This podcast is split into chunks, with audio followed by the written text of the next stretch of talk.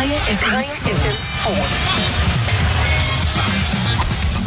SASCOC President Gideon Sam has dismissed as sour grapes claims by his board members that he is divisive and autocratic.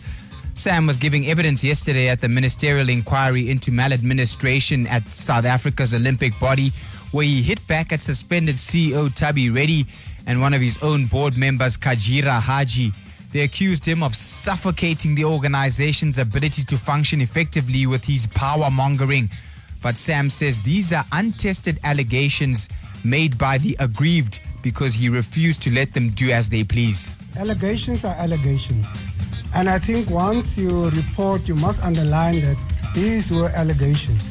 Because I quoted for you here in the, the healthy situation of the earth. No organization that is in a mess can send about 300 people to the Commonwealth Games. On time, everything, our our, our, our accommodation has been booked, the flights have been booked. We know exactly who's flying from where to where, who's coming into the camp late, when are the seventh coming in. Is that an organization that's in a mess? Staying uh, with boardroom politics, SAFA Vice President Chief Mwelo Nonkonyana has filed a court motion to interdict the upcoming SAFA elections, which are meant to take place on the 24th of March. Chief Mwelo sought resolution from the South Gauteng High Court, citing irregularities that include the withdrawal from the election process of auditors KPMG and the Independent Electoral Commission.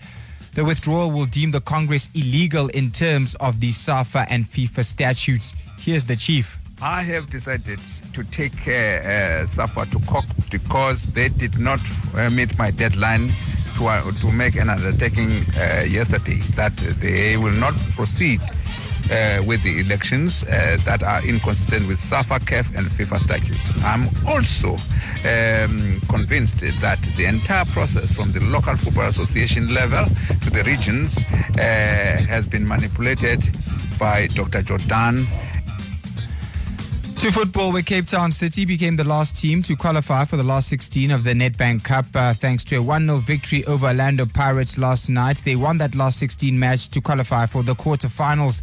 And while many may think that beating the Buccaneers uh, will be coach Benny McCarthy's biggest victory this season, no, says Benny McCarthy. He believes beating current PSL title holders Bidvest Wits and African champions Mamelodi Sundowns are the biggest wins, not beating Pirates. I think beating Wits for me still will be the biggest win because it was against the coach that, that started it all for me. And they're the league champions, so they're the current league champions. So every time you beat the, the current league champions for me, that's will always be the biggest victory. And then obviously along the way you beat the African champions as well. Ah. Benny McCarthy, Aipuni Pirates. Eh? Uh, the citizens, of course, uh, qualify for the last eight, and the draw for the quarterfinals of the Nedbank Cup happens tonight. Speaking of quarterfinals, another English side was knocked out of the UEFA Champions League last night. Chelsea beaten by Barcelona to end their quarterfinal hopes, and it was Lionel Messi that did the damage for the Catalans. King Leo scored his first before the Blues had even made a pass, an assist for Ousmane Dembélé to double Barca's lead, and then Messi completed his brace in the second half as Barca romped to a 3 0 victory for a 4 1 aggregate scoreline. In last night's other Champions League match, Bayern Munich beat Turkish side Besiktas 3 1 for an 8 1 aggregate victory. Bayern remain on course to complete the treble. And finally, Kagiso Rabada is appealing the guilty verdict handed to him by the International Cricket Council for breaching their code of conduct in a last ditch effort to be able to play in the rest of the Test series against Australia.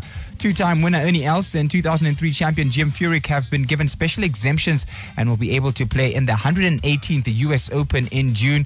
Of course, they failed to qualify because they fall outside the top 60 in the rankings and they haven't won the major in the last 10 years. Team South Africa left for the African Cross Country Championships in Algeria last night. That team includes the informed national cross country champion Precious Mashele, as well as uh, Tembisa's Ryan Mphahlele.